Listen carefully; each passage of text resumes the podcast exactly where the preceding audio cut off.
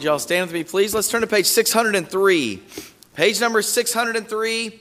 He leadeth me. We'll sing the first, the third, and the last verse as we begin our service together tonight. page number 603. He leadeth me, oh blessed thought, oh words with heavenly comfort brought. Whate'er I do, where'er I be,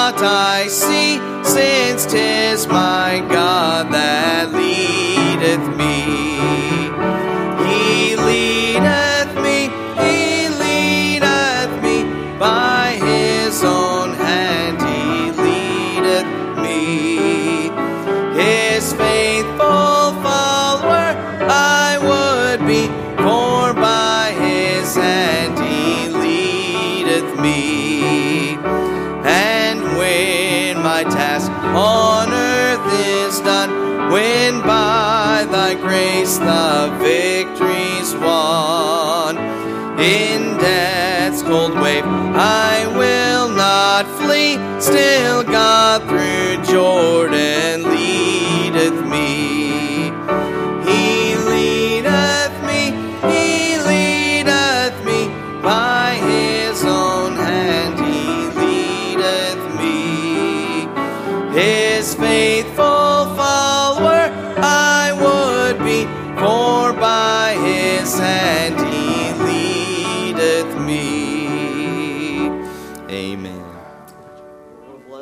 glad we serve a faithful God who leads us tonight. Amen. Well, sure want to welcome you to our midweek service, the Oasis in the Desert. And the faithful few are here tonight, amen. Uh, but sure glad for that promise where two or three are gathered together. There he is right in the midst of us, amen. We got a little more than two or three, but sure thankful that we can sure meet with our God tonight. Brother Clark, Brother Gary Clark, would you open us in a word of prayer tonight, brother?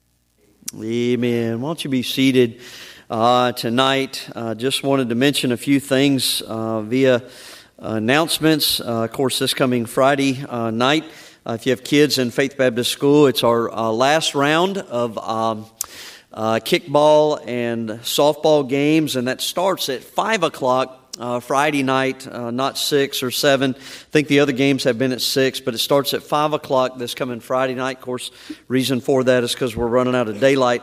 And then, of course, uh, Saturday, this coming Saturday, we are going to have an outreach, and that'll be at 1030 uh, in the morning. And just the reason for the quick turnaround and having an outreach so quick is because we're getting right into our fall revival and want to make one last uh, push to get some canvassing done and get some invitations out and things like that. And then, of course, that brings us to this coming Sunday. October the 2nd, be having our fall revival uh, this year. And so trust that you have been fasting and, and praying. And of course, this week has been uh, no TV and, and entertainment. And so it's been good. I was just praying a minute ago and just thanking the Lord. It's been a good, it's been a good, quiet week. And uh, just, I'm telling you, and I, I really, I've enjoyed that and just, you know, spending, I've been reading a good book. And um, I mean, you can't go wrong with a book named Blood and Thunder, amen. And uh, but it's about, uh, anyways. I'll tell you about it later. Uh, but anyways, it's about the Old West and stuff, good stuff. But I've just enjoyed it, man. Just quiet, just having some time with the Lord. It's been a blessing, and so trust you've been doing that, and looking forward to the Lord uh, speaking. And so be much in prayer for Brother Ted Alexander. He's going to be our guest preacher all week. And so he is going to be flying in uh, Saturday. I texted with him this morning and uh, been watching the hurricane uh, down there, and it went in uh, well north of them. They've been getting a few thunderstorms and things like that. Our missionaries uh, to Israel uh, had to come back into the States. They're down in that area as well. And so I've been saying, hey, welcome to the Hurricane Club. Amen. Uh, as a former Florida resident, you're now in. You're in an elite group. Amen. And uh, no, I'm just kidding. Uh, but anyways, they're doing fine. Uh, Lord willing, they'll be able to get their flight. he'll be able to get his flight out Saturday and be able to head this way. And so I did just want to mention some things. Of course, we'll have our men's prayer Sunday morning at 8 o'clock. Our buses will be heading out uh, that morning and uh, have a lot of normal times on Sunday morning. We will have a combined Sunday school class, so all the teens and both of the adult uh, classes will meet in here with Brother Alexander. And then, of course, and then of course our morning uh, service will be at its normal time. Sunday night, though, there will be no uh, Bible study at 6 o'clock. It'll just be one evening service at 6.30 uh, Sunday night. And then, of course, Monday through Friday, each night is at 7 o'clock. And you and I uh, also are aware we're going to be hosting the Midwest uh, Baptist Preachers Meeting right in the middle of that, uh, that Monday night. So we'll just have a lot of preachers here in our evening service Monday night. Brother Alexander will be preaching.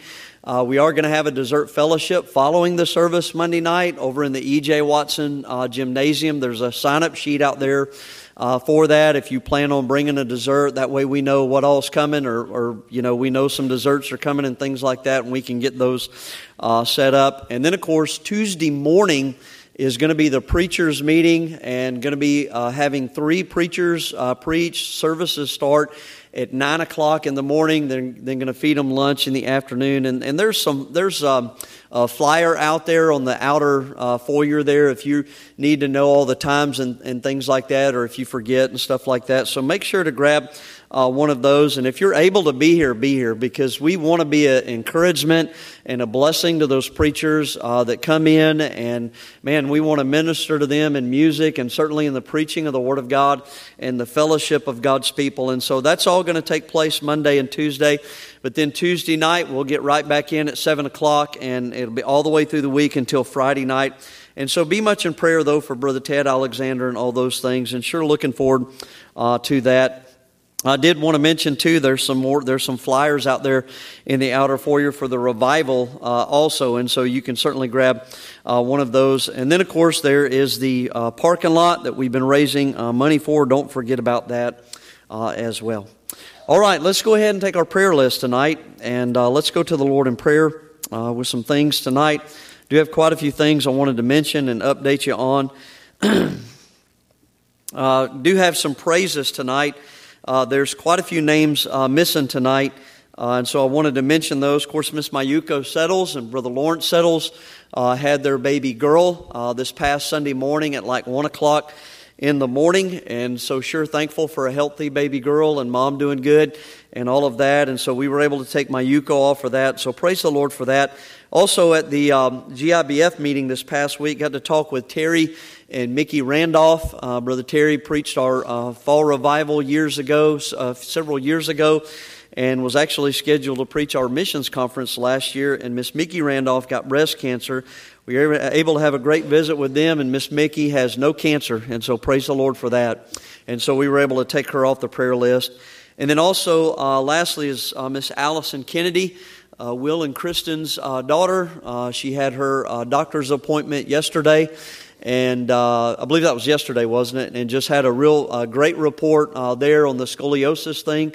She's done growing, and so it's not going to get any worse. And all she's got is maybe some physical therapy and stretching and things like that. And so praise the Lord for that. That was a real answer uh, to prayer there, and sure thankful uh, for that. Do have some other things tonight wanted to mention. If you would pray for Brother Randy uh, Crawford, he's on our prayer list, of course, with MS.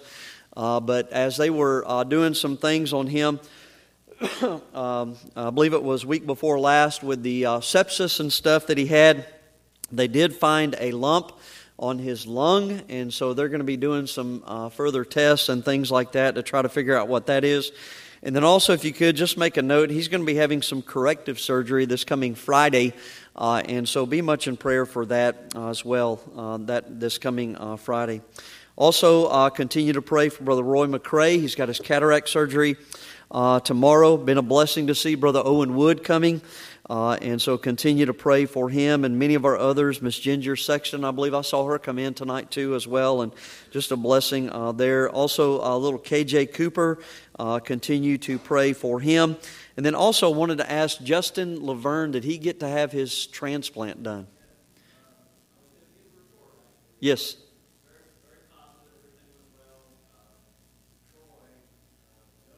Yes. And that's his dad, right? Good.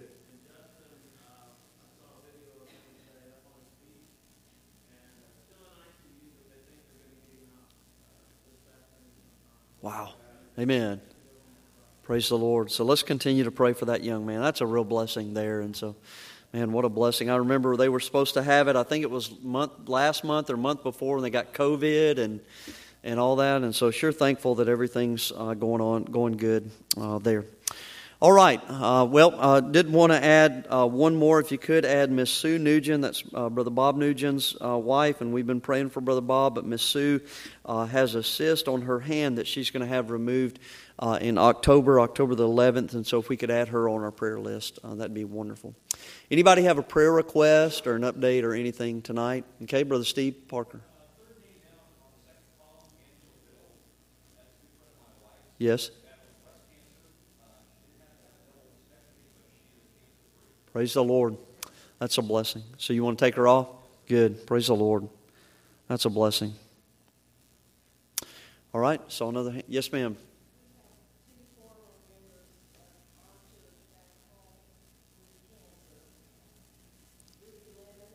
Okay.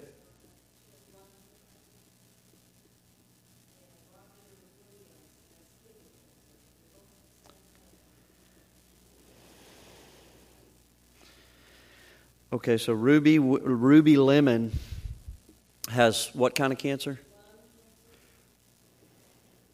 Okay. And then Roger Williams has kidney cancer. Okay. And that's from Chanute? Okay. And then also, I meant to mention this too. Uh, Miss Nancy Birds, that we've been praying for, she had one of her cataracts uh, done, and so in two weeks she has the other one. And then she did have some tests uh, done uh, yesterday, and so pray for the results on that as well. So, Brother Don Katanic.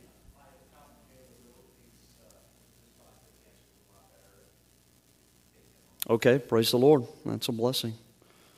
Son, I'm telling you. Anybody else want to cross any names off tonight, man? Amen. We'll just have a praise list tonight, amen, instead of a prayer list. That'll be awesome. Anybody else? Brother Matt?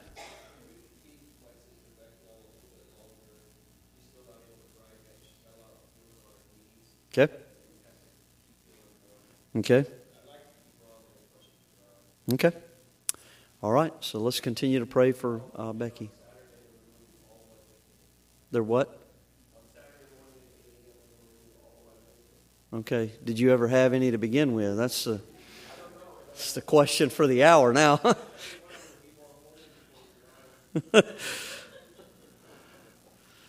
Mercy. I'll see you at the altar tonight, brother. So, all right, so Brother Matt's having his wisdom teeth removed, and that's when? Friday? Saturday. Man, you should be here for door knocking. Then you should be done by then. You could be here for canvassing, amen. And if anything, be here for entertainment purposes, right? So, amen. All right. Yes, sir, Brother Griffin.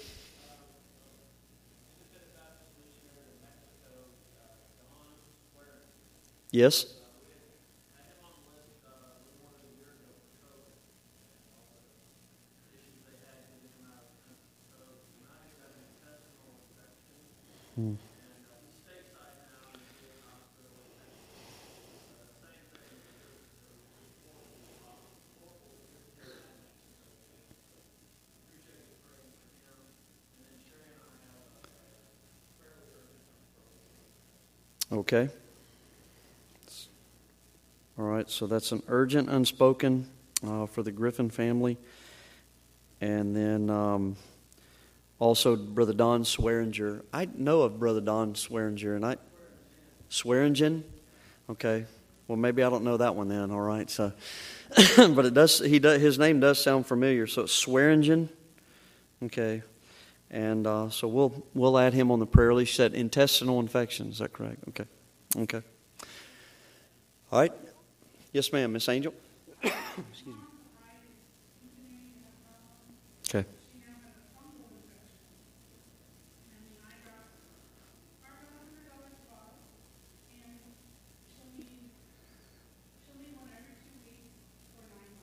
Okay. All right. All right. So let's pray for Miss Marie Christian. And we sure miss her in her place. And she's been really battling her eyes. And so pray for her. Absolutely. Anybody else tonight? Okay, let's go ahead and have our men come tonight. All right, Miss Melanie? Okay, so let's pray for Miss Melanie as well. So go ahead, men. Y'all come on ahead tonight. So.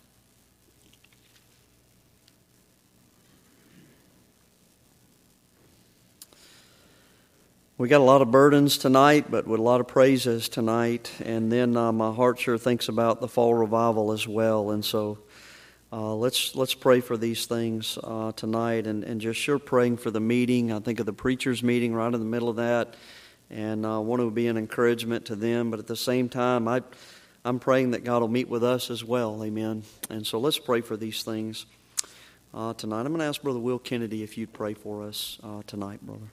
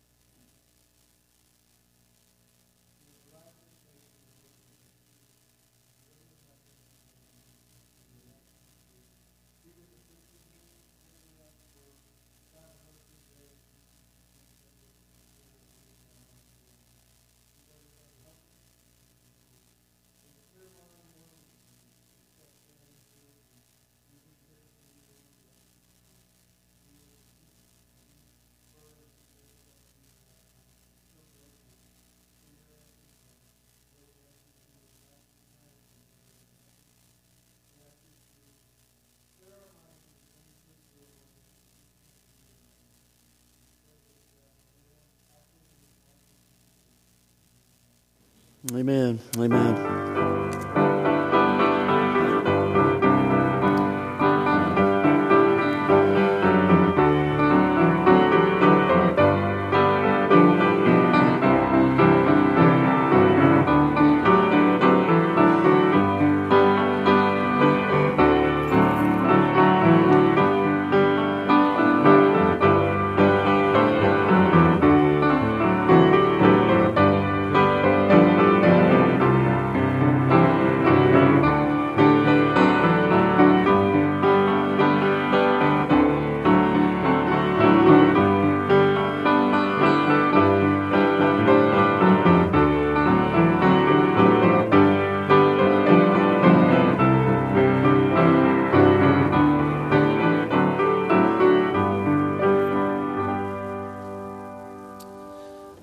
Recent uh, prayer letter from our missionaries Mike and Sandy Todd to Argentina.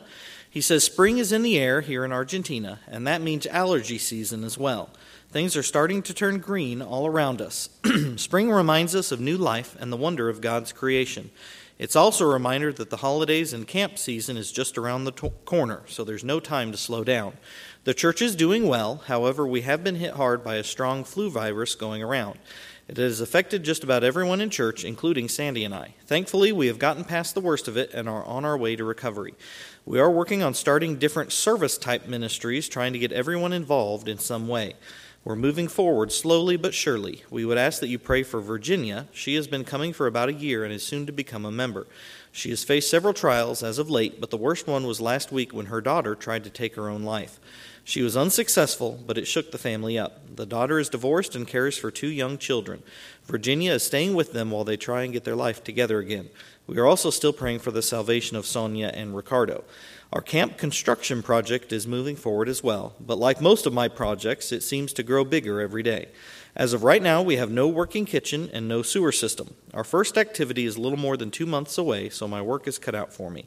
The story is too long to tell in this letter, but the Lord has been doing what He does best and working miracles that I thought would never happen. It's amazing to see Him make things come together in His time. Uh, we need certainly need more miracles, so keep praying for our youth camp ministry. Thank you for your prayers and faithfully supporting us over these years. So, good update there. Continue to pray for them as they're recovering uh, from sickness these last uh, few days and few weeks, even as well as all that going around in their church. Brother Griffin, would you pray for the Todds as well as our other missionaries?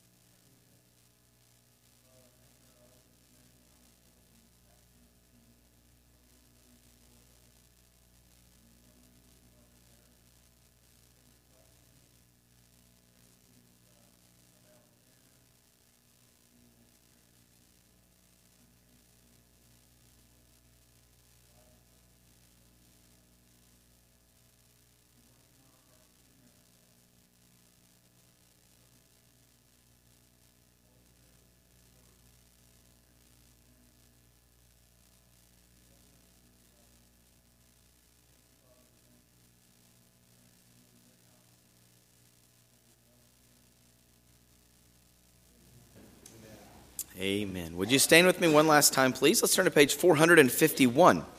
Page 451. Trust and obey. We'll sing verses 1, 2, and 5 together tonight.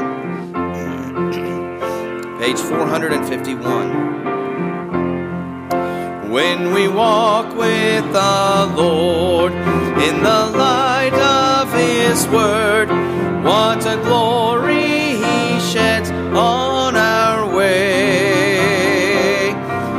We do His good will, He abides with us still, and with all who will trust and obey.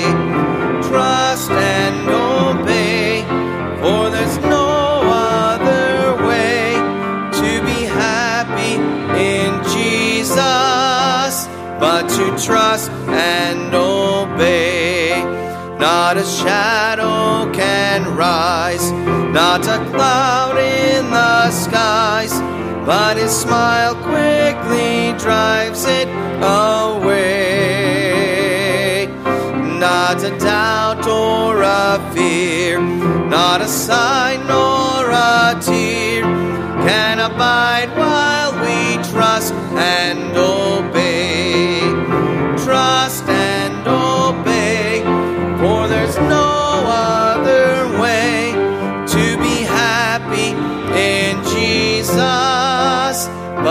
trust and obey. Then in fellowship sweet, we will sit at his feet, or we'll walk by his his side in the way. What he says we will do, where he sends we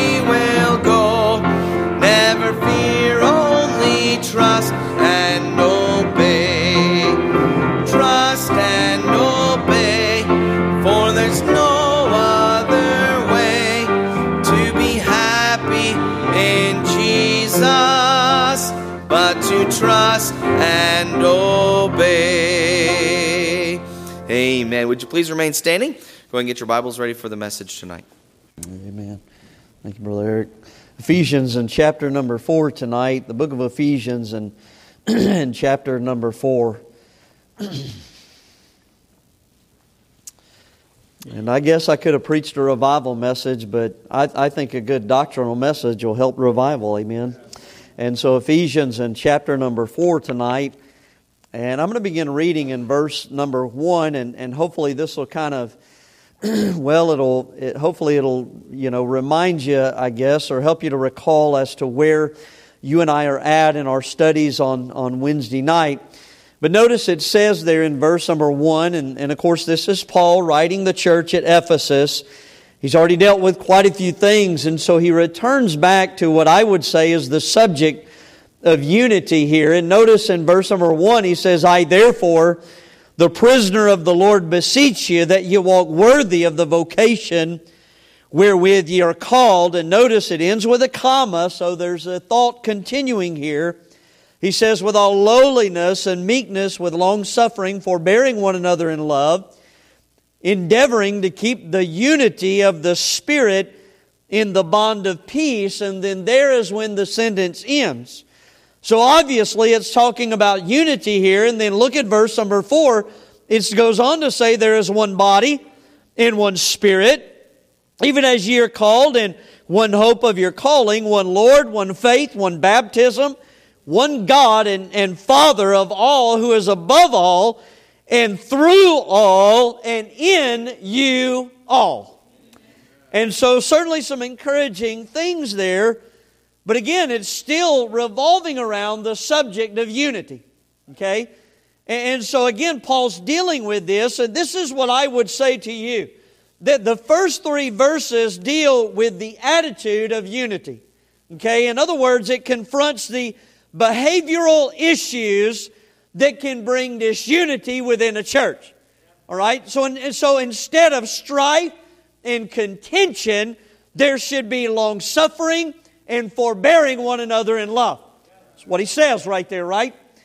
But beginning in verse number four, okay, the subject is still unity, but the content changes, doesn't it? There, in other words, there must be something, now watch this, there must be something of substance that brings us together in unity in what we believe. Right? We aren't just here to be here. This is not a social club. This is a church that belongs to Jesus Christ. He is the head. We are the body. And so, therefore, the Apostle Paul moves right into what I would call the articles of unity. So, where you have the attitudes of unity, now you have the articles of unity, a body of doctrine that is to bring us together in Jesus Christ. And here's the point of all of this it's not just behavioral problems that can bring disunity, it's also doctrinal problems. Heresies, as the church at Corinth was dealing with, Paul would say, There is heresies among you. And, and then, of course, he would say, Then there has to be divisions among you because heresy brings division. And so Paul deals with this. So therefore, not only should we be in unity in attitude towards one another, it, it ought to be this, that we would be in unity in the faith. In other words, in what we believe as a body of believers in Jesus Christ. So that's what we're going to look at tonight the articles of unity. So I have good news. There's only three verses here. But the bad news is there's seven points, right? So. Well, that's all right. And I thought about, ah, we'll just cut it off like a bologna sandwich and, and stop. But really, the truth is, I think really there's some good stuff we could see in all of this tonight. And I realized you could preach a whole series on just these things tonight, but we're just going to kind of get a crash course on all of this tonight and see this. But let's pray and ask God to help us tonight. Father, we love you. Thank you tonight. Thank you again for the Word of God, the Spirit of God that guides us into all truth, and just praying tonight that you would lead us and guide us in our study. I, I pray that you'd help me tonight to certainly communicate clearly, deal with some things. And Lord God, thank you tonight. Thank you for a sweet spirit among your people and just the anxiousness to dive into your word, to study it, to know what we believe and why we believe it. And so, God, would you bless the preaching tonight in Jesus' name? Amen. You may be seated uh, tonight. Well, I mentioned I'm reading a book, and so here's a story from that book, all right?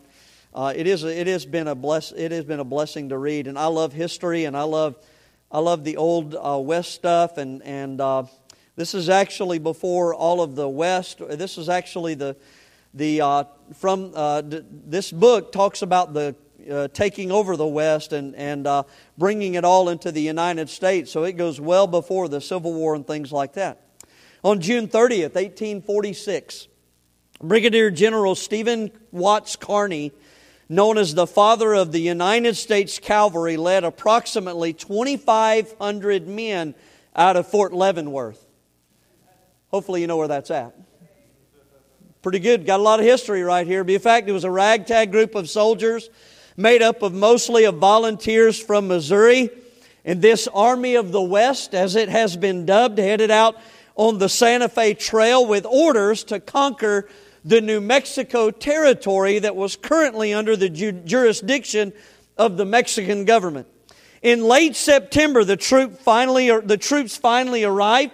The corrupt and cowardice governor Man, uh, uh, Manuel uh, Armijo uh, refused to lead his troops into a fight. And so instead, he fled across the Rio Grande into the Mexican territory, never to be heard from again. What a leader, amen. Uh, General Kearny and the Army of the West marched into Santa Fe and conquered, the, the, and conquered New Mexico without firing a shot. Kearny and his cavalry marched into the town plaza, planted the stars and stripes on top of the governor's palace, and then Kearny gave what has been dubbed the Kearny Code.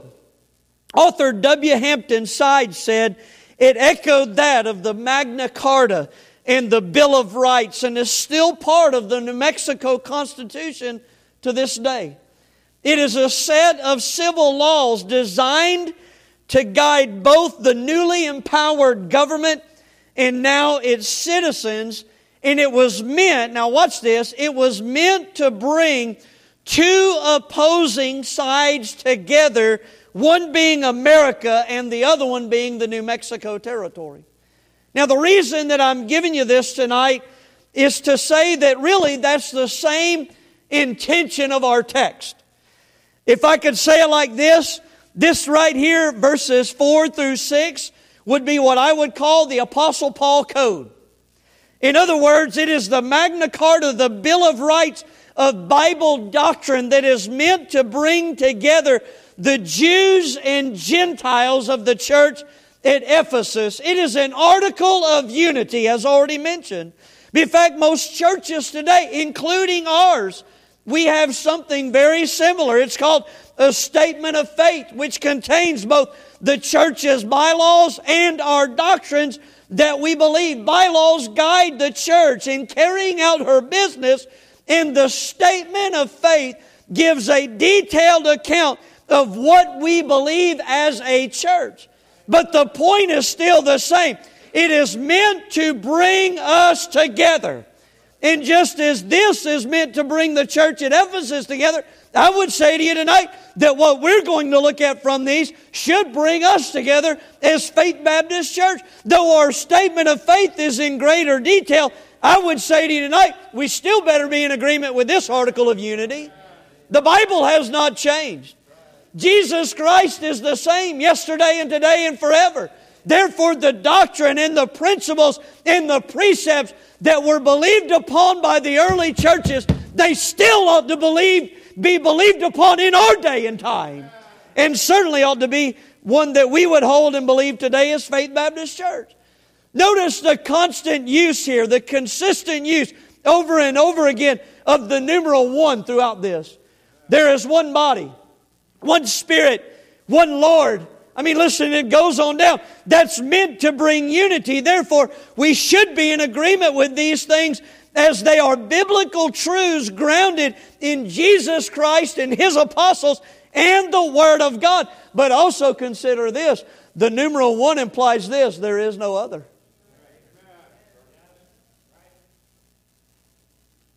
And I think you and I tonight, we ought to step back and just mention a couple of things like this. We ought to be, be very, uh, very careful about YouTube preachers and, and podcasts and, and radio networks and, and books and so on that can lead you astray from the book. Does anybody get what I listen? Because all of a sudden, you get into that stuff, and the next thing you know, well, there's now two or three of something when really what Paul says right here is this there's only supposed to be one. See, I listen, I, I'm telling you tonight, and I, and I want to share this publicly, and I think many of you know this already, but I'm, I'm grateful for our online ministry that we have. I am, and listen, and by the way, it is meant for those who are shut in. It is not meant for you to become a shut in because you're looking for something convenient. We are still called to assemble together together in the house of God. And as long as you are able, you are responsible to do that. Somebody say amen tonight. COVID is over. If, if Joe Biden says the pandemic is over, then it's over.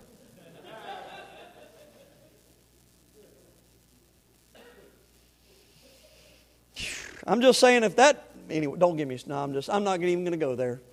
I'll, I'll give you my personal opinions later on. We're trying to be unified tonight. But here's the point. point, and I want you to catch this. See, COVID has pushed us into getting into getting that ministry going, that online ministry. But here's the thing we're not the only ones that got pushed into it.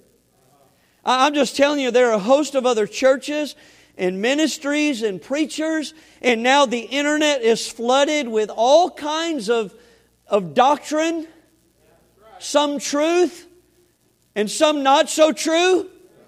And, and, what I'm saying to you is this is that it is of no coincidence that we witnessed a host of people, both in the pulpit and the pew, embrace some strange new doctrine in where they once believed there was one of something, now all of a sudden there is two or three. And I'm just saying to you tonight, you better be careful of that stuff. I am all for God's people putting godly music and godly preaching in their life, but you better make sure it lines up with that book.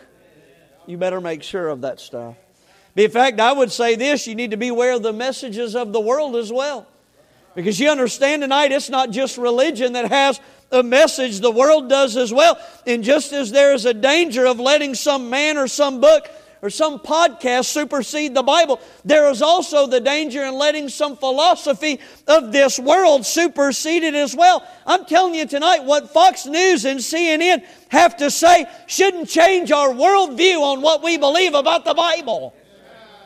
Well, I just can't believe you talk about Fox News like that. Well, I can't believe you defend it like that. I'm just telling you, the bunch of crazy nut, there's just as much crazy on that as there is anything else. It's nuts. It's all crazy. But nor should the majority or the foolishness of social media uh, change our, our biblical view. Listen, all of those things should be weighed against the Bible, not the other way around. Not the other way around. No, friend, this, this is, I'm telling you tonight, listen, the Bible, especially that of the New Testament, it is our foundation for faith and practice what we believe, how we operate as a New Testament church. And so long as we keep this the foundation, and every one of us do that, not just corporately, but individually, I'm telling you tonight, we can have unity. We can have unity. So, again, though our statement of faith goes in much greater detail, and I preached through, I remember when I was pastoring at Bible Baptist, I preached through our statement of faith, did a whole series on Wednesday night, and maybe after this is all said and done, we'll do the same thing. But really, tonight, what Paul gives the church at Ephesus is a crash course statement of faith, and I believe this that these art, this article of unity right here should be something that we would be in agreement with as well. So let's look at some of these things here. Look at verse number four. So he says this. He says, number one, he says, there is one body and one spirit, even as ye are called in one hope of your calling. So let's just go down through here and list all of these things. Number one tonight is this there is one body. Okay, there is one body. Uh, um, whose body? Well, I'm glad that Scripture interprets Scripture, aren't you? So if you got your book there, your Bible there in Ephesians, why don't you just flip over a couple of books to Colossians chapter 1 and verse number 18. Be a fact, the second half of that verse is our theme verse for the year. But at the beginning, it tells us what a body is. It says, And He, Jesus Christ, is the head of the body, the church. Did you catch that? He is the head of the body, comma, the church. So what does that mean? What does that comma mean right there? Well, here's what it means. It means the body is the church. So, so this has a twofold, now watch this. This has a twofold implication here, especially as to what you and I are looking at uh, in light of the church at Ephesus, but even as to where you and I are at in 2022. I would say to you, certainly right off the bat, the thought that came to my mind is this, is that it confronts the false doctrine of Catholicism that would arise some 250 years after this epistle. It's amazing the infinite of the word, infinite of the Word of God, isn't it? The wisdom of it. The word Catholic, many of you may not even know this, but the word Catholic means universal. As in universal, invisible body or church. Did you catch that? The problem is a body of Christ within the scriptures is not some universal, invisible body. Be a fact, much of the pressure for unity for, from the false religion crowd in this world, it comes from a misunderstanding of this doctrine. They want, hey, you guys just need to come back to the body. Well, here's the thing. We were never in that body as Baptists. We were never in that body, friend. We're not Protestant. We did, we never protested and came out of the Catholic Church. We didn't start in the Reformation. We started with Jesus Christ. And then you hear, then you hear some Baptists say, well, you know, we're just all in the body. Well, not really. You're not in the body of believers that I belong to. But you, you understand, friend, listen, what they're trying to say is they're talking about everybody that's saved when that's not true. See, all of the saved makes up the kingdom of God. And it makes up the family of God. A body of Christ within the Word of God is one of the Lord's churches. And a church within the Scriptures is not some universal invisible body. It is not a denomination. It is not a building. It is a local, visible assembly of baptized believers constituted together to carry out the Great Commission. Now, there will be a lot of people in here that repeat that definition verbatim. It is a, it is a local, visible assembly of baptized believers constituted together to carry out the Great Commission. See, you're not in the body of Faith Baptist Church in Olathe unless you've been baptized and made part of this body. But what I'm saying, is that's what a body is. It's a local, visible assembly called a church. See? Do you know this? There are 114 times where the, where the word church or churches is mentioned throughout the scriptures. Only about 15 of those are given in an institutional or general sense, meaning this there is no geographical location applied to that reference. But in all other instances where the word church or churches is used, it is referring to a local visible assembly of baptized believers. The church at Ephesus. It's a real city with real people in it, in a real church there. The church at Corinth the church at Philippi, the church at Thessalonica. People like, well, you know, I got the Bible. I don't really need church. Who do you think most of the New Testament was addressed to? Churches. You got the churches in Galatia, the churches in Macedonia. The point is that Scripture interprets Scripture. And the one body here in Ephesians chapter 4 refers to there being only one kind of church. And by the way, we're not two body Baptists. We're not. We're, there, there is not a visible one that we're baptized into by water and an invisible one that we're baptized into by the Spirit. Be a fact, there's only one baptism, and we'll get to that one here in a minute. And I don't even like the term local church. I hear, well, you know, we got this, the local church, and the lo- that, well, that implies there's more than one. And I don't walk around saying hot fire or wet water well, why? Because all fire is hot and all water is wet and all churches are local. All right, some of you are looking at me like a calf at a new gate, but I'm just telling you.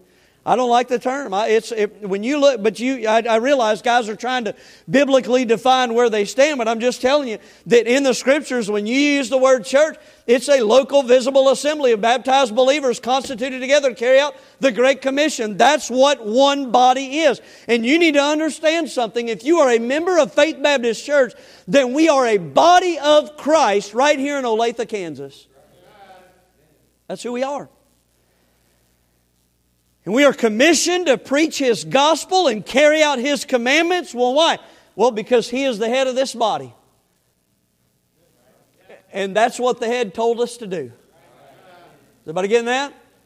So certainly I would say to you in the in the in the infinite wisdom of the Word of God, right here we're confronted with the false uh, doctrine of of this Catholicism and this invisible, uh, you know, uh, universal church. But but here's the other thing this, this one body not only confronts that kind of false doctrine, but it also confronts false philosophy. See, see, in its context, Paul is dealing with the Jews and the Gentiles that have been saved in Ephesus, and therefore the more acute application was to say that this body or church, it was not a Gentile church, but nor was it a Jewish church, it was the Lord's church. That's what he's saying is that there is one body. In fact, you can go back to Ephesians in chapter 3, and even there he hints at where he is going in verse number 6 when he reveals the mystery that the Gentiles, in verse 6 of chapter 3, that the Gentiles should be fellow heirs and of the same body. Talking about a local visible assembly called a church. It's, it's no different than we would say tonight. This is not a white church. And it's not a black church. And it's not a Republican church. And it's definitely not a Democrat church. And it's not just a church for those that were brought up in a Christian home. No, this is the Lord's church. And no matter your color of skin or your background or what side of the railroad tracks you were born on, if you're saved tonight and you're a member of this church, you belong to Him. We belong to Him. We are in His body and He is our head. And He is to guide us and shape us in our lives through His Word. That's what we are tonight. What a blessing that is and encouraging.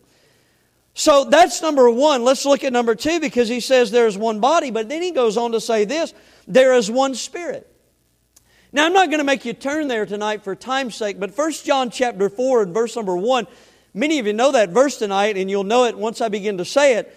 But here's what the Apostle John said He said, Beloved, believe not every spirit, but try the spirits whether they are of God, because many false prophets are gone out into the world.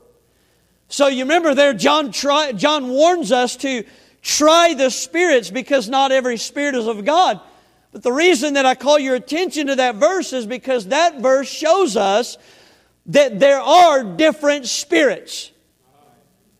There are seducing spirits, there are demonic spirits. However, there is only one Holy Spirit of God.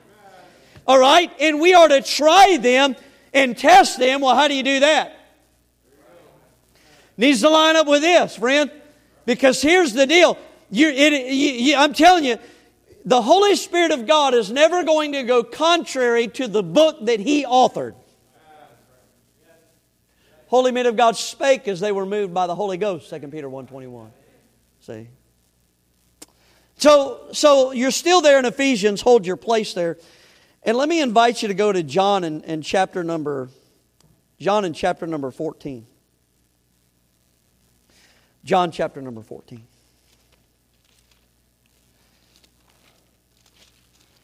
Matthew, Mark, Luke, and John, chapter number 14. So Jesus begins to tell us some things here. And we're going to do a little Bible study here in just a second. But he begins to tell us some things here in John chapter 14 and verse number 16 and 17. He begins to reveal to the disciples the Comforter is going to come, the Spirit of God. Here's what he says about them in verse, in verse number 16 of John 14. And I will pray the Father, and he shall give you the Comforter that he may abide with you forever. So right there, he seals our salvation. He abides with us forever. Boy, aren't you glad for that? You can't lose your salvation tonight. Somebody say amen. That's not even in the that's not even in the articles of unity, but we'll preach it anyways. It's in our articles of unity.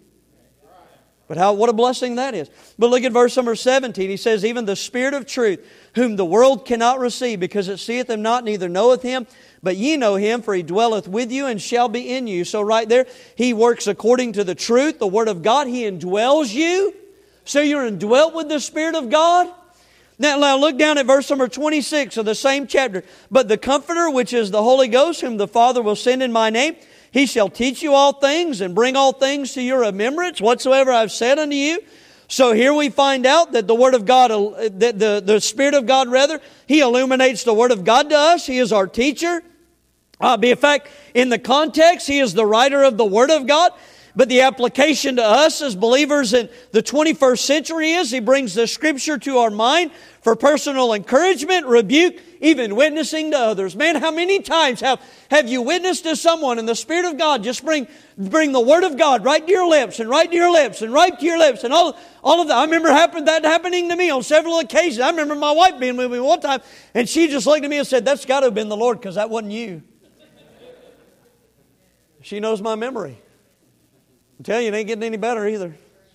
I walk out of the room now and I forgot where I was going, and I got to walk back in the room and try to remember. And that used to work about 10 years ago, and now I just sit there for an hour trying to figure out where I am and who I am. Look at John chapter 16. And, and flip over there, because notice he gives some more things here. And I want to just stop here and just, just a little bit, just camp out on some things. But in verse 17, or verse 7 rather, John 16, he says, Nevertheless, I tell you the truth, it is expedient for you that I go away, for if I go not away, the Comforter will not, uh, will not come unto you. But if I depart, I will send him unto you. And when he has come, he will reprove the world of sin and of righteousness and of judgment. So that's what he does. He convicts men of their sin and, and righteousness and judgment and all of those things. But then look down at verse, verse 13. He says, Howbeit, when he, the Spirit of truth, is come, he will guide you into all truth, for he shall not speak of himself. But whatsoever he shall hear, that shall he speak. He will show you things to come. Did you, did you see that? That means this. That means that he speaks of Jesus Christ, the one who can, the only one who can save us. He glorifies him, not himself. Did you catch that? Now, see, here's the thing. there are a lot of people that start cringing when I preach against the false doctrine of tongues within the charismatic movement in our day and time. but I'm telling you tonight, and you need to listen to this, it is not according to the Word of God, and it is not according to the Spirit of God, it is of the devil. And you can cringe and feel uncomfortable all you want, but I'm just telling you, you, you need to understand this. There is much emphasis on the Holy Spirit because, because charismatic theology is based off the false doctrine of baptism of the Holy Spirit. But if you'll notice right here, number one, he doesn't want to be glorified and emphasis placed on him. He wants emphasis placed on the Son of God. But the other thing to note is this is that there are six passages within the Bible that refer to the Holy Spirit and baptism within the same verse. Okay? Now, since you're in John, all right, you can, you can go back to John chapter 1. I want to do a little study with you and I want you to watch this, okay? John chapter 1. Okay? And you can actually go back, and I don't want you to, but you can look at Matthew 3.11 later, and Mark 1.8, and Luke 3.16. They all deal with the same thing but John 133, here's what the Bible says. It says, "And I knew him not, but he that sent me to baptize with water, the same said unto me, upon whom thou shalt see the Spirit descending and remaining on him, the same is he which baptizeth with the Holy Ghost. Now, watch this. The same is he, talking about Jesus, which will baptize with the Holy Ghost. Okay? Now go to Acts chapter number 1. Okay, now what? Now just stay with me. Acts chapter 1. Look at this real quick. Acts chapter 1. And I'm turning as you're turning. Acts chapter 1 and verse number 5, because this is what Jesus said. For John truly baptized with water, but ye shall be baptized with the Holy Ghost not many days hence. Now, what, what is that talking about? What day is that talking about? It's talking about the day of Pentecost. And in fact, you can go to Acts chapter 11 and verse 16, and you will see that Peter mentions that again. And the reason he mentions that again is because he is recalling what happened in Acts chapter 2 on the day of Pentecost when, when Jesus baptized or empowered his church uh, with the Spirit of God. And now watch this. Each of these verses point to one event within Scripture, the day of Pentecost, when the Father sent the Comforter, empowered the church. And, and the thing to notice is this. Now watch this. The thing to notice is who administers the baptism of what? It's Jesus who administers the baptism of the Spirit of God. It's not the Spirit of God that baptizes anybody into Himself. See? See, see when, when a group of people lock themselves into a room on Azusa Street, which is where the charismatic movement had its start, in the early 1900s, I believe it was. And they refused, they had locked themselves in a room on Azusa Street and they refused to come out until they get the quote, baptism of the Spirit. And then some woman bursts out in some gibberish that nobody can understand, and people start flopping around like a fish and rolling their eyes in the back of their heads. Listen to me. That is not of God. That is not of the Holy Spirit of God. Did you catch that? Holy Spirit. See, the, the main product of the Spirit of God is not some emotional ecstasy, it's holiness. That, that's another spirit. That's another spirit. That's not Bible. And what I'm saying to you tonight is this there is only one Holy Spirit, and He is holy. He is not an it, He is a He. He is the third person of the Godhead. And that does not mean he is less than God the Son and God the Father, all right? But rather he is simply the shy part of the Godhead, but yet he possesses all the qualities and attributes of the rest of the Godhead. He indwells us, he fills us, he empowers us to do the work of the ministry. And Christianity was not missing him until the charismatic movement came along in the early 1900s. That's baloney. That's baloney. No, I, I think tonight we'll just follow the Spirit of God and stick with the Bible. So there's, there's, one, there's one Spirit, all right, and, and there, is, uh, there is one body. But then in verse number four, he also mentions this back in Ephesians chapter four there is one hope. Now, I think you and I can move through this a little quickly here, right here, couldn't we? Because we know Titus 2.13, looking for that blessed hope and the glorious appearing of our great God and our Savior Jesus Christ. So the hope that we stand upon is the second coming of Jesus Christ. And let me, let me remind you that the word hope in Scripture does not mean to wish for something, rather, it's confidence in something.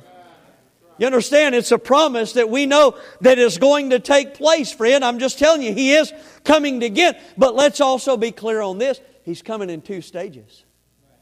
And the first one is going to be the rapture of the saints. And it's going to happen before the tribulation period takes place. Because according to 1 Thessalonians 5 9, I'm not appointed unto wrath. Praise God, I'm saved. And so Jesus Christ is going to come for us. We're going to meet him in the air, and so shall we ever be with the Lord. Somebody say amen.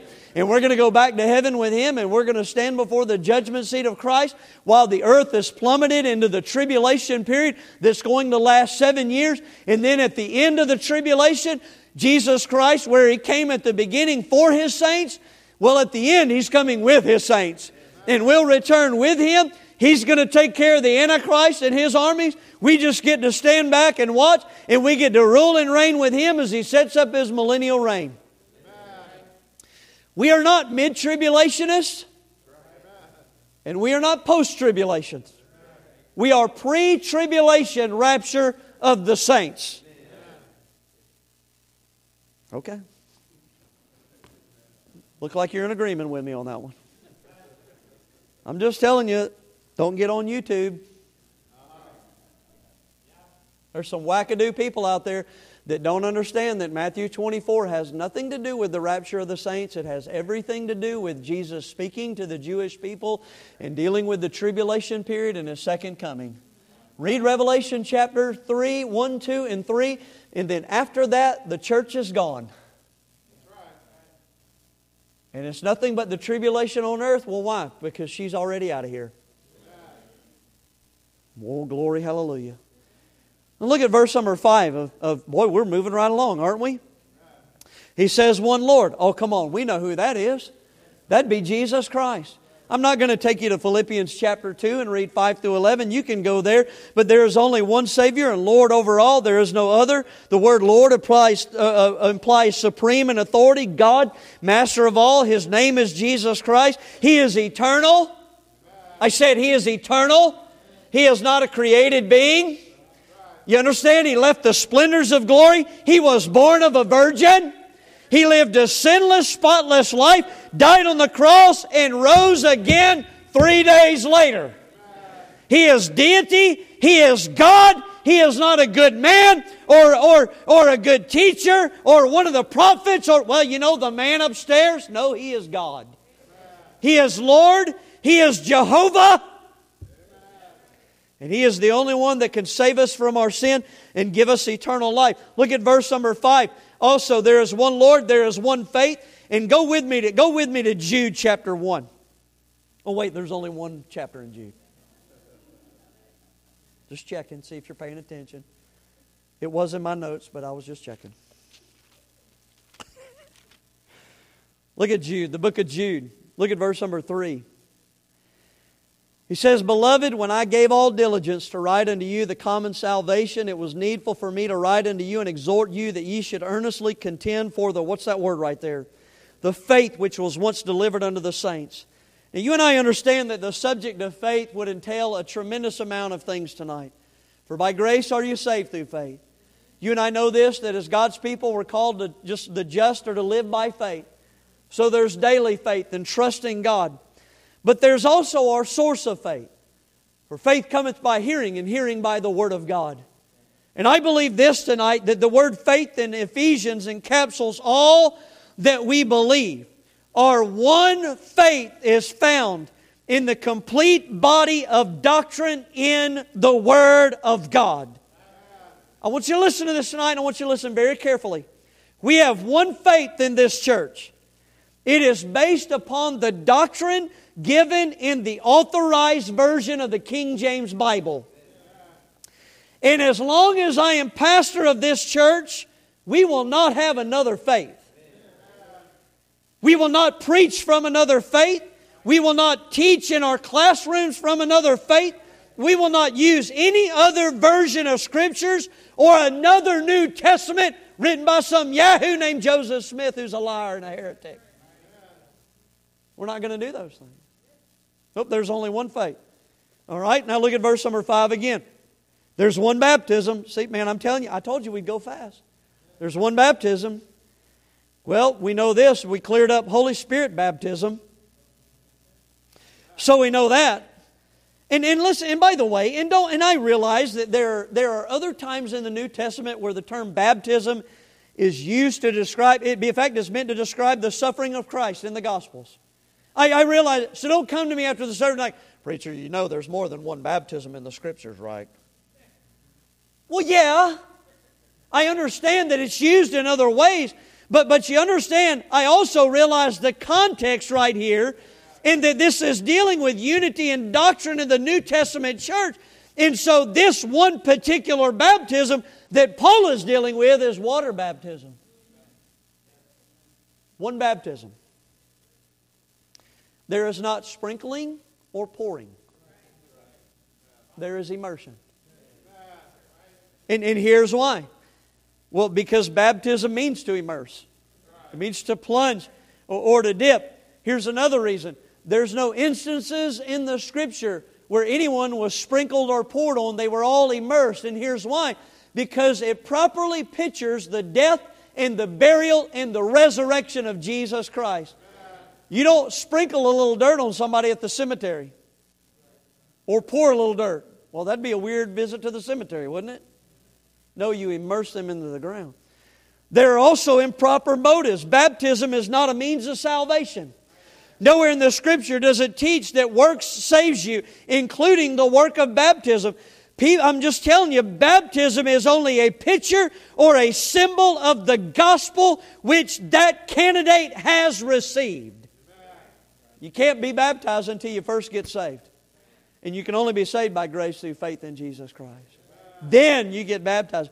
Now, here's the other thing there is also improper candidates. Today, sprinkling and pouring is used because infants are baptized. But again, this is not found in scriptures. Babies cannot confess that Jesus Christ is Lord. They cannot repent. They need to repent, but they can't. Some of you are looking, oh, well, that's just terrible. Let's wait till they wake you up at 2 o'clock in the morning. Little wicked sinners. No, they're not saved. They can't be saved. Praise God, they're safe in the arms of God. Well, come on, I said, praise God for that. According to the story of David and and Bathsheba and their illegitimate child. God took him, but we know the promise there. Praise God for that. Right, listen, but here's the thing: they need to get saved, they, and they when they reach the age of understanding in the Scriptures, they need to be saved. But even then, baptism doesn't save them. It's faith in Jesus Christ. And by the way, there needs to be a proper authority too. And it's a New Testament Baptist church. The proper scriptural authority to administer baptism today is found in the Lord's churches. Today, these churches rec- are recognized by the name Baptist because of their stand on the doctrine of baptism down through the ages. And again, we did not come out of the Catholic Church or the Reformation. We can trace our lineage back to Jesus Christ and His church.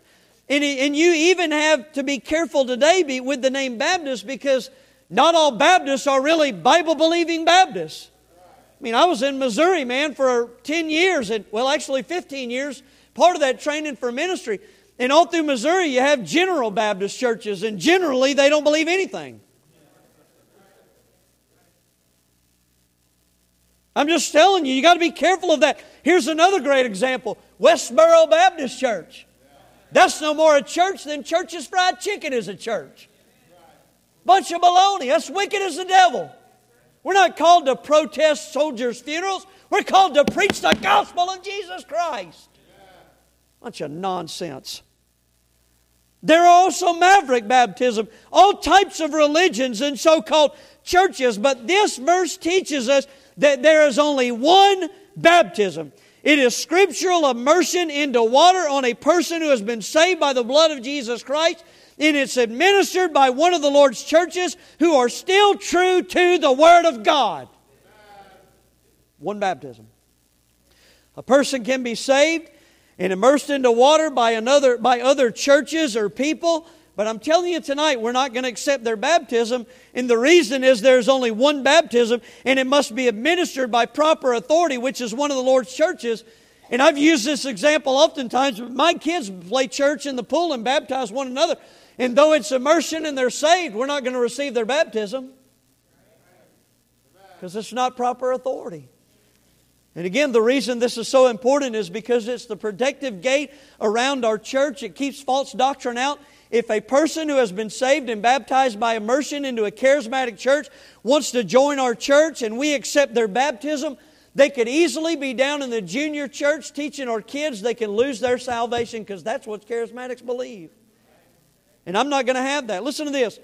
If they are not willing to submit to this one baptism, then in a sense they are saying, I am not willing, I am not willing to submit myself to the headship of Jesus Christ. How about that? Whew. Point number seven. There is one God. And there is one mediator between God, and that's the man Christ Jesus. There's one God, and He's manifested Himself in three persons. Now, I don't know. Listen, He's an infinite God, and we are finite people, and I don't know. The only way I could explain that is this is that I am one person, but yet I'm also a father to my children, I am a son to my parents, and I am a, a spouse, a husband to my wife.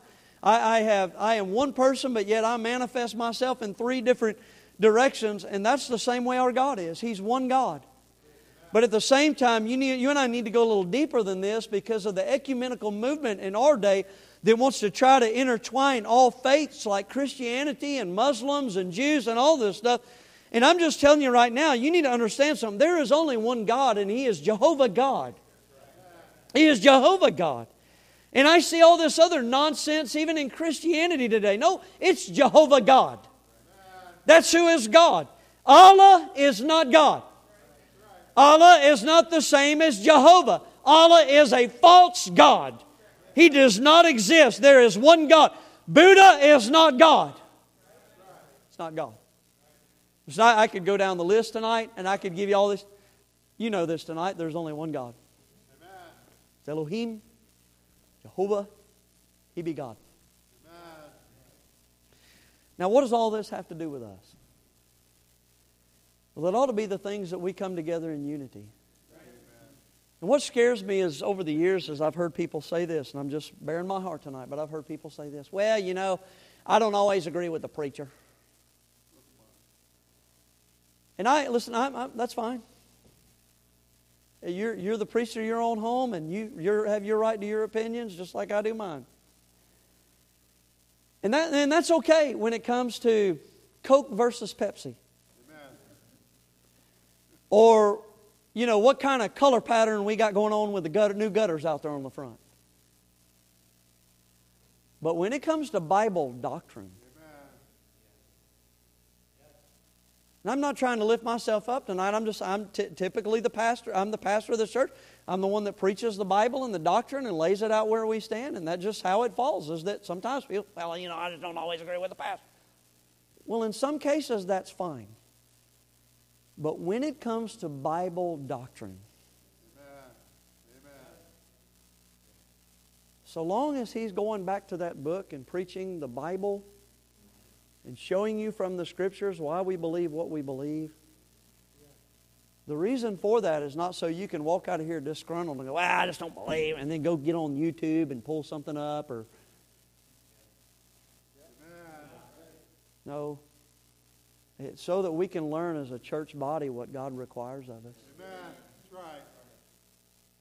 And we can come together in unity, not just in our attitude towards one another, but even in what we believe, and we can submit ourselves to the authority of the Word of God and say, This is what the Bible says. Amen. This is what I believe.